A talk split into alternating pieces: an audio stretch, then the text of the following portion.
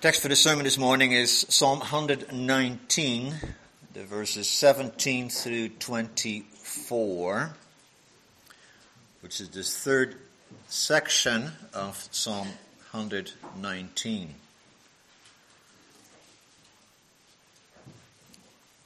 Verse 17 through 24. And in this law, in this uh, psalm, the poet speaks very highly about the law of our God, and he uses quite a few different words to refer to the law of God. And you'll notice in our text, each verse has also a reference to God's word, God's statutes, God's commandments. Let's read verses 17 through 24. Deal bountifully with your servant that I may live and keep your word. Open my eyes that I may behold wondrous things out of your law. I am a sojourner on the earth. Hide not your commandments from me. My soul is consumed with longing for your rules at all times. You rebuke the insolent, accursed ones who wander from your commandments. Take away from me scorn and contempt, for I have kept your testimonies. Even though princes sit plotting against me, your servant will meditate on your statutes. Your testimonies are my delight. They are my counselors. That's for our text.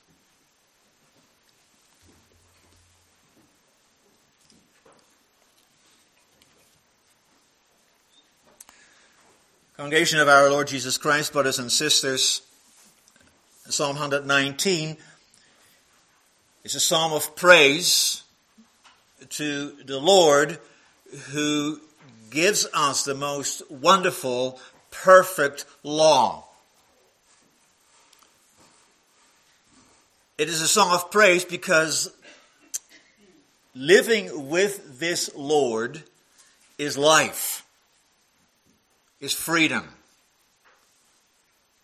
And in order to live with Him, He has given us this law. As Paul says in Galatians, for freedom He has set us free. And therefore the law is the law that directs us in our freedom. It teaches us how to live as those set free by God's grace in a way that reflects the glory of our God. It's, it's a teaching song. Psalm 119 is not the statement of someone who says, Look how good I am. Psalm 119 is the Spirit wanting to teach us, put the words on our lips and our mouths. This is how you work with God's law in your life of thankfulness. Now this after this morning we have the third section, the third stanza as our text. In the first two stanzas, the poet has expressed his deep love for the Lord and for God's law. Verse 5 I keep your statutes, I want to keep them.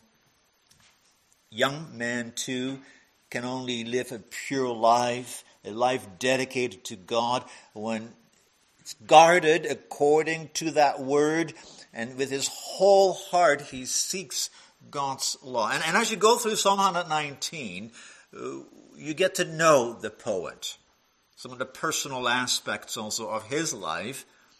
And especially in our section this morning, we learn something that has not been shown to us in the previous two sections, and that is that he sings in the midst of hostility. He speaks about scorn, contempt, people plotting against him. So we're dealing with someone who, who has struggles in life and difficulties, and in a way also a very realistic picture, isn't it? That when you want to navigate through life as a redeemed child of God, you will meet challenges. And it doesn't get any easier as time goes on, does it? So there is a new element in this section, the opposition that he is facing. But that opposition does not take him further away from God's law. On the contrary, it makes him all the more eager to keep God's law. And he then realizes how much he needs God's law and God's word. And that's why I took verse 18 as the theme for the sermon this morning. Open my eyes that I may behold wondrous things out of your law. The prayer to open our eyes to behold wondrous things out of God's law.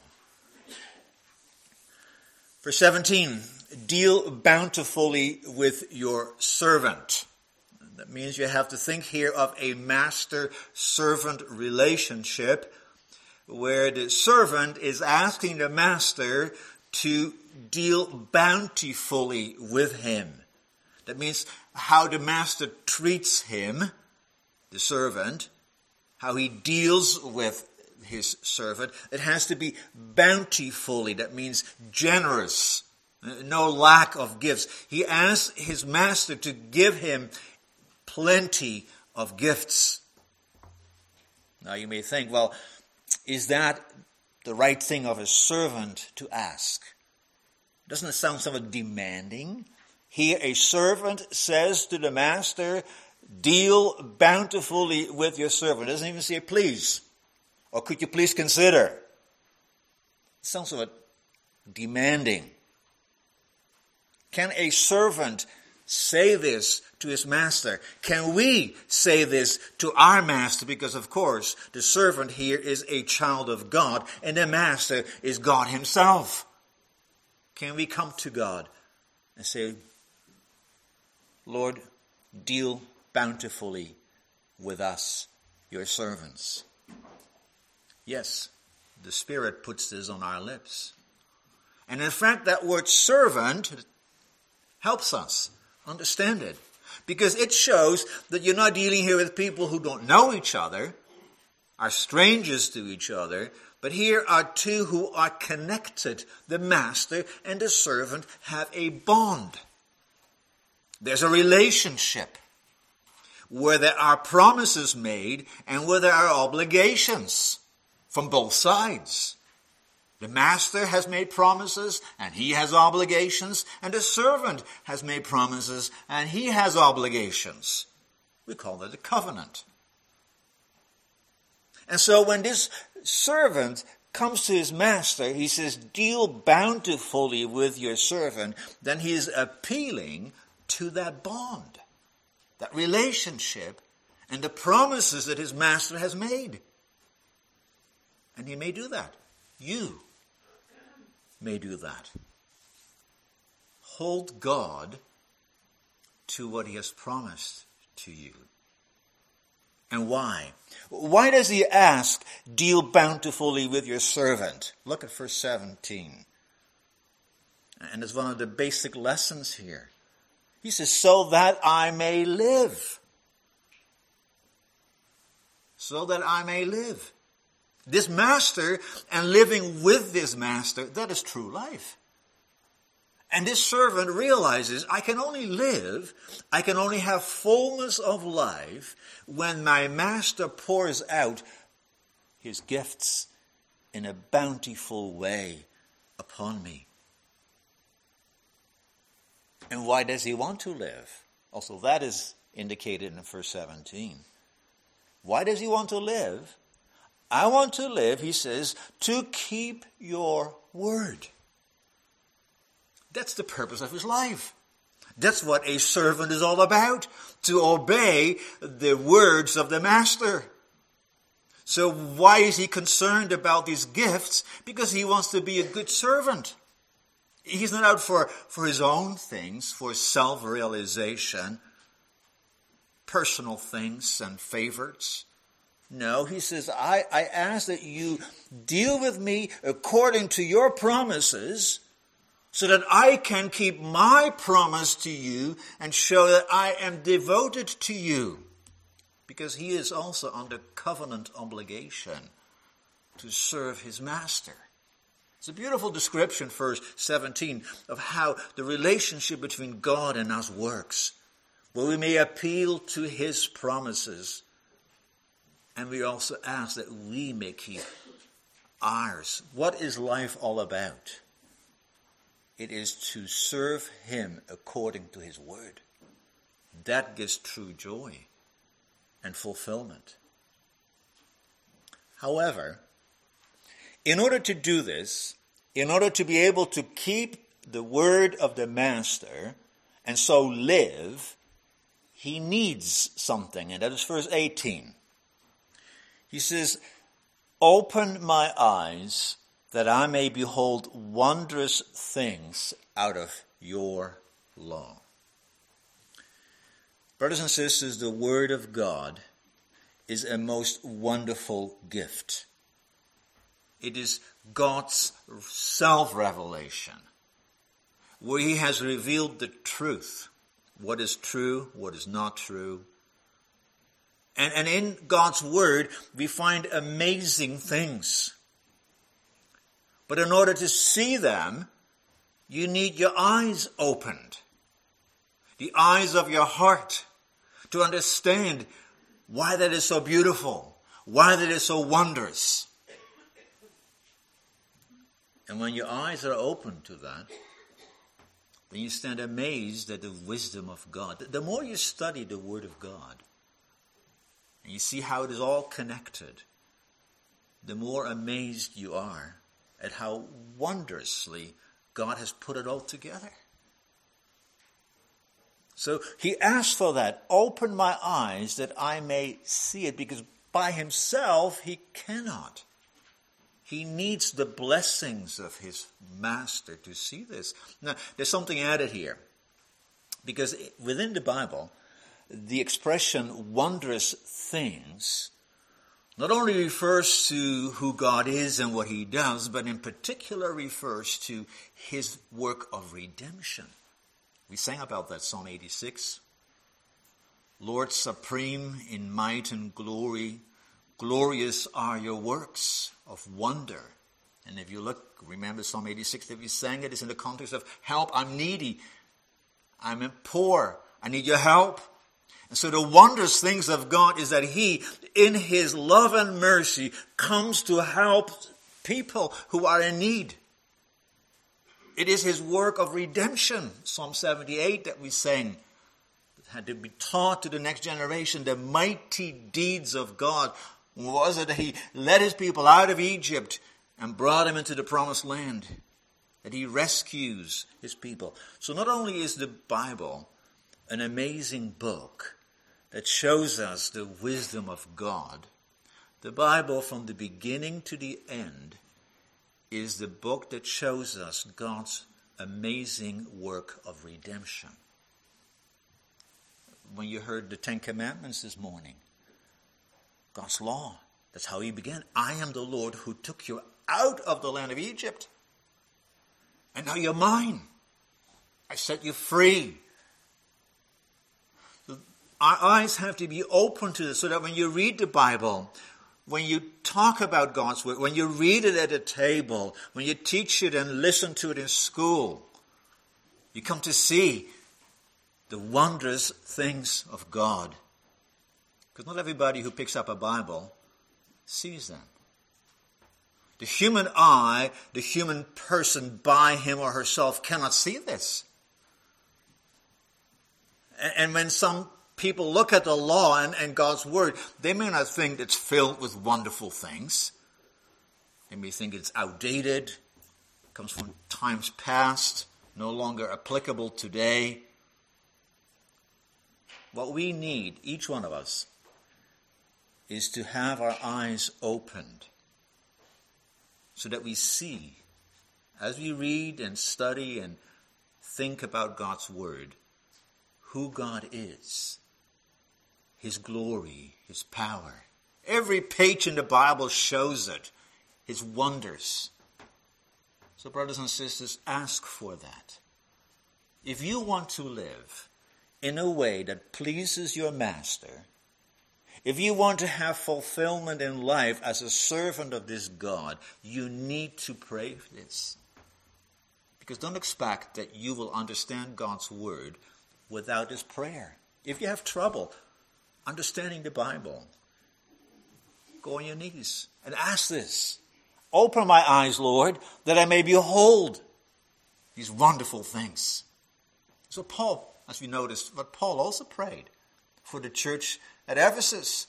He says, I constantly pray for you, and this is what I'm praying, that the eyes of your heart be enlightened, be opened, so that you see the wonders of your inheritance and the power of your Savior. So pray for it. Pray for it every Lord's Day before you come to church. Before you come here and sit here. So, Lord, open my eyes. And the Lord, by His Spirit, will do that, as we read too from John, where the Lord says, I will send my Spirit, and He will bring to you, make it clear to you. He promised that and therefore ask it. And, and we need this, we will move on to verse 19. Why do we have to ask for this? Because he says, We are sojourners. I am a sojourner on the earth.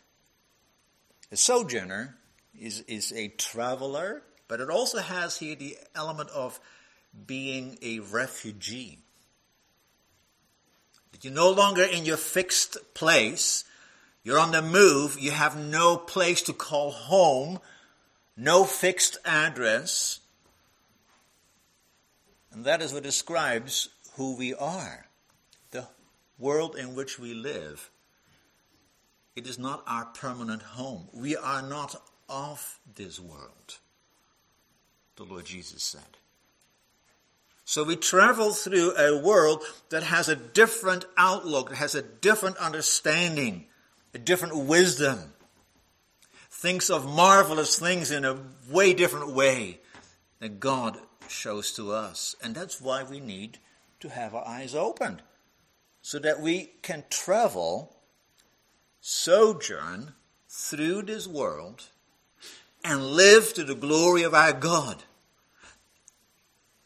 heading toward the destination that He has prepared for us. But as you travel, you need to know the direction because the path can be winding, the path can be narrow.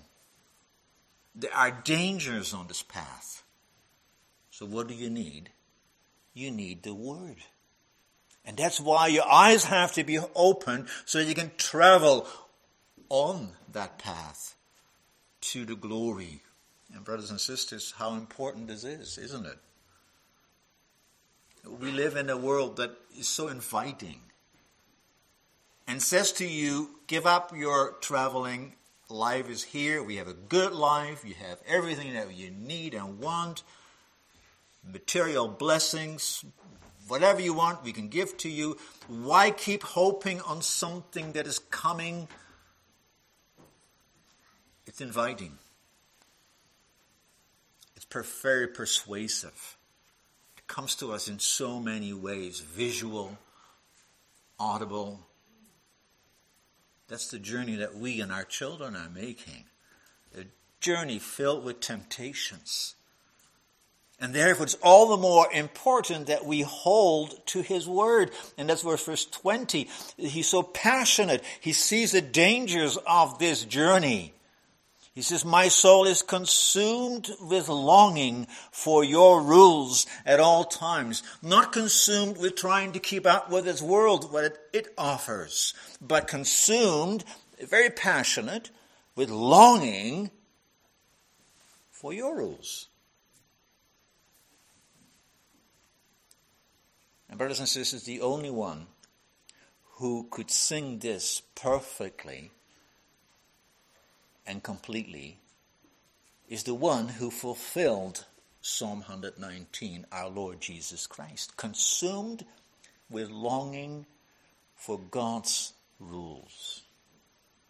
And he did it in your place. And now his spirit puts these words on your lips. So let's examine ourselves. Do you, do you find in your life too the passion to keep his laws, his commandments? Do you see it as a goal in your life? That we are consumed to keep his word and long for his word. Now, this first part of Psalm, our text, expresses this, this longing, this, this need. The second part of our text makes us aware of why this is so important. Not only because we're sojourners, there's something more to this journey that we are traveling. And that is verse 21 and following. And that is that new element that comes into Psalm 119, that is the element of opposition, hostility.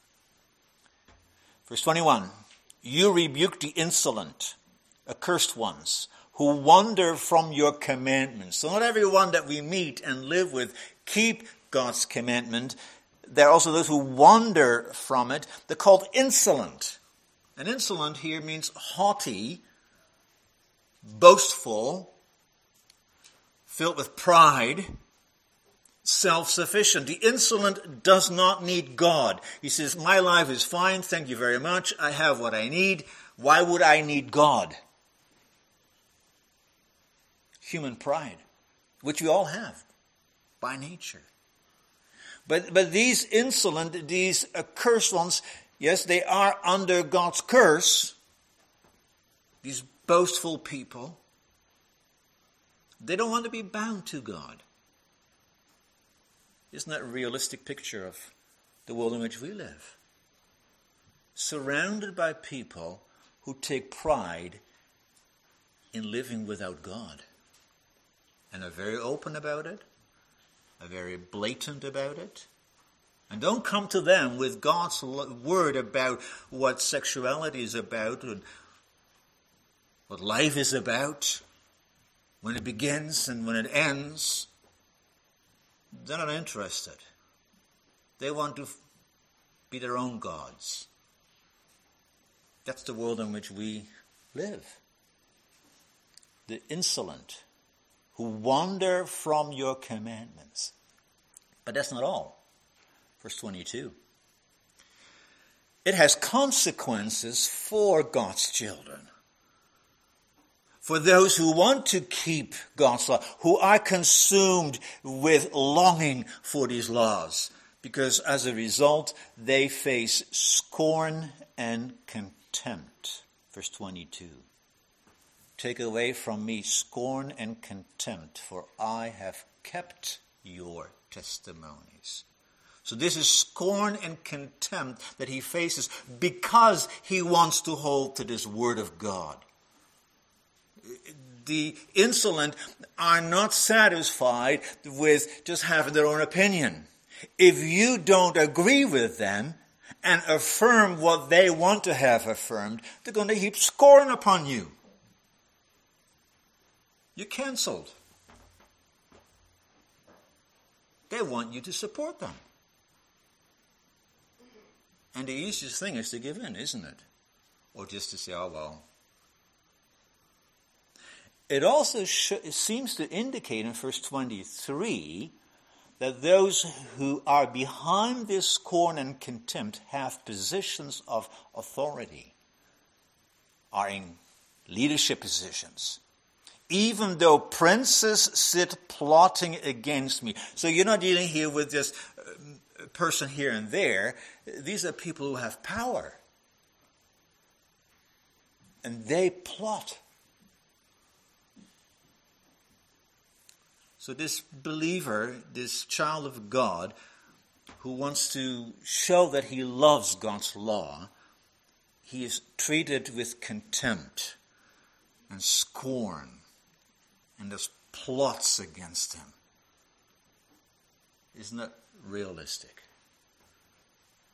Isn't that exactly what is happening in our world, in our culture. Isn't that what the Lord Jesus said as we read from John 15 and 16? When you want to stand up for God's word, God's truth, what are you going to meet in this world? You may be looked down upon as your co-workers or your fellow students think and say to you, you still believe in that? It's outdated, it's old-fashioned. You may be sneered at, mocked at, because you stand for what the God of life believes is life. You may be labeled an extremist or worse when you defend God's holiness when it comes to sexuality. You may be bypassed in promotions because of your values. You see, Psalm 119 is quite realistic. It's also telling us when you keep God's law and want to live from it, you will meet this. That is the antithesis that the Lord already put between the seed of the woman and the seed of the serpent in the very beginning. We meet it. Our children deal with it. It doesn't get any easier. So, what do you do then in response? Well, that's the last part of our text. The three things that the Spirit lays out for us. How to deal with this scorn, with this opposition. And in a way, what the poet does, he comes right back to the beginning of our stanza.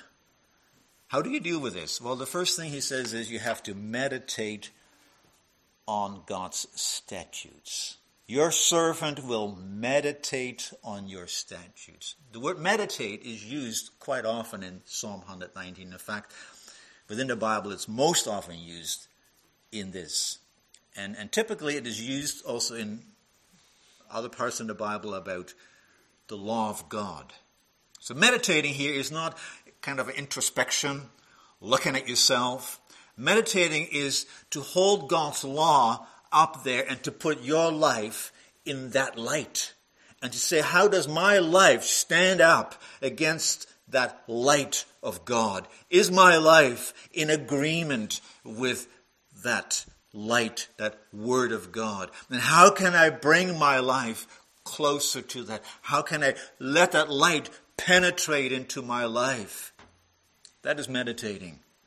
It's not being busy with yourself being and, and the author here too is not obsessed with his own problems this, the scorn that he's facing but he says no lord help me to to always think about your law and how that indeed can can determine everything that i do and take the time to think about it because that's meditating does involve that it's it's thinking about it your bible study your devotions that you reflect on how does God's word, how does God's law teach us what to do?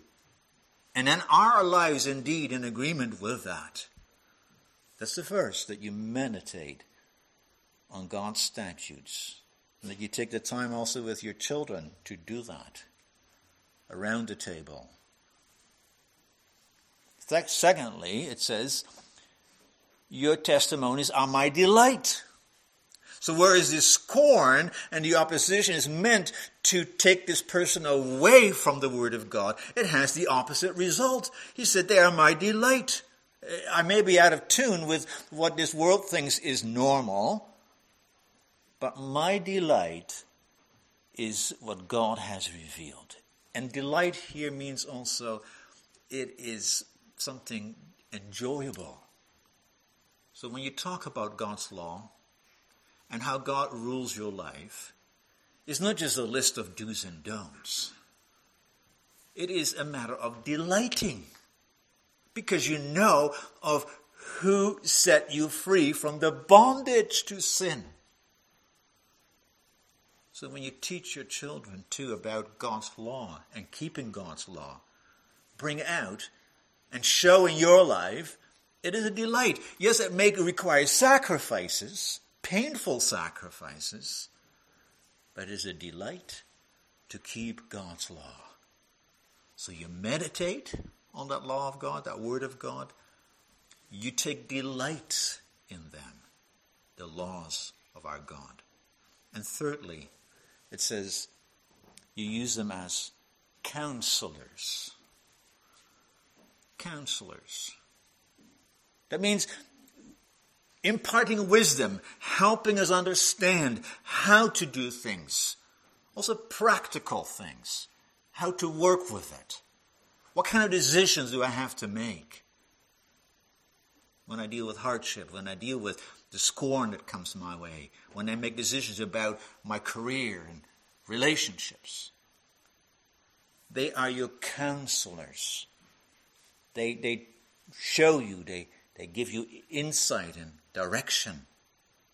And you follow those insights. So those are the three things that, that, that the poet lays out. When you face this opposition and when you meet this scorn, that's what you need to do.